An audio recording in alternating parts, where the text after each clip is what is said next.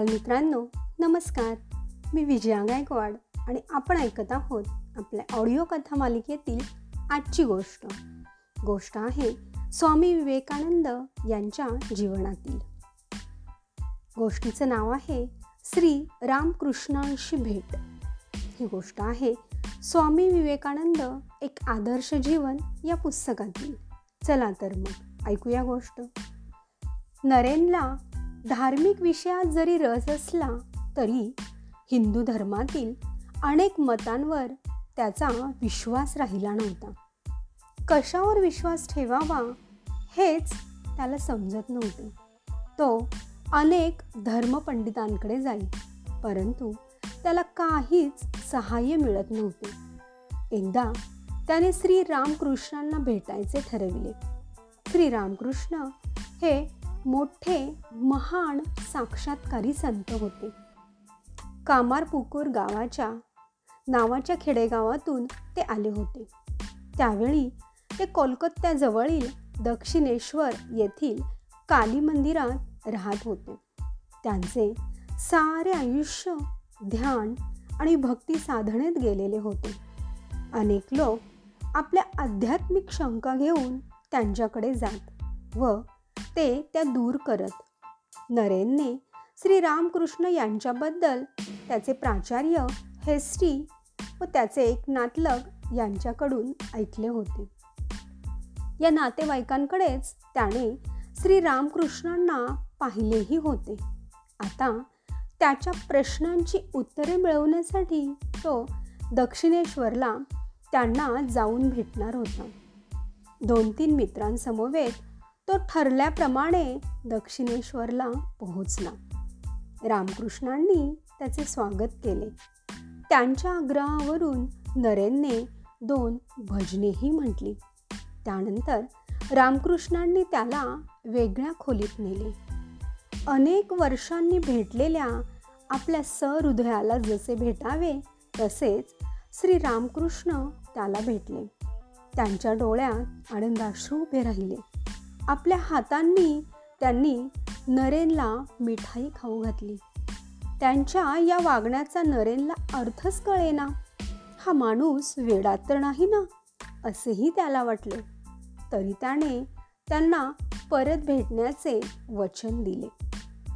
त्या खोलीतून बाहेर येताच श्री रामकृष्ण इतरांशी ईश्वराविषयी चर्चा करू लागले.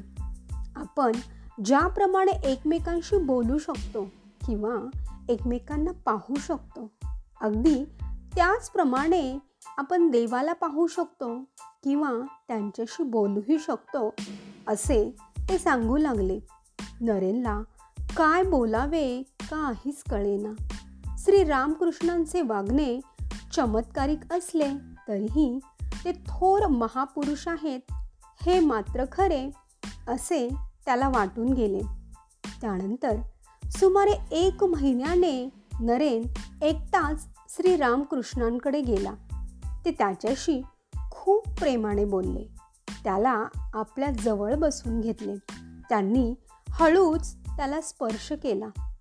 आणि काय? नरेनला फार अनुभव अद्भुत अनुभव येऊ लागला. ती खोली खोलीच्या भिंती सारे काही गरा गरा फिरू लागले आणि क्षणार्धात नाहीसे झाले. त्या प्रचंड गरगरणाऱ्या भोवऱ्यात आपणही आता मरणार असे वाटून नरेन भयंकर घाबरला व जोरात ओढू लागला. अहो हे तुम्ही मला काय करताय? घरी माझे आई वडील आहेत ना? यावर श्री रामकृष्ण हसले आणि त्याच्या छातीवर थोपटू लागले आणि म्हणाले बर बर आता इतकंच राहू दे. वेळ आल्यावर होईल पुढचं. याबरोबर तो गरगरणारा भोवरात थांबला आणि सर्व गोष्टी हळूहळू जागेवर दिसू लागल्या. तिसऱ्यांदा नरेन श्री रामकृष्णांना भेटायला आला. तेव्हाही त्याला असाच अनुभव आला. पुन्हा त्यांनी स्पर्श करताच त्याची शुद्ध हरपली. काय झाले हे त्याचे त्यालाही कळले नाही.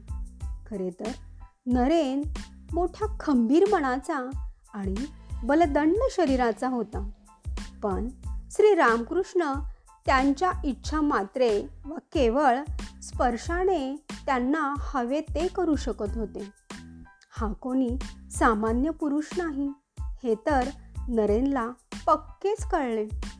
जरी त्यांचे अजून काही प्रश्न अनुत्तरित असले तरी त्यांच्या मनात स्वामी विवेकानंदांच्या मनात त्यांच्याविषयी अत्यंत पूज्य भाव दाटून आला.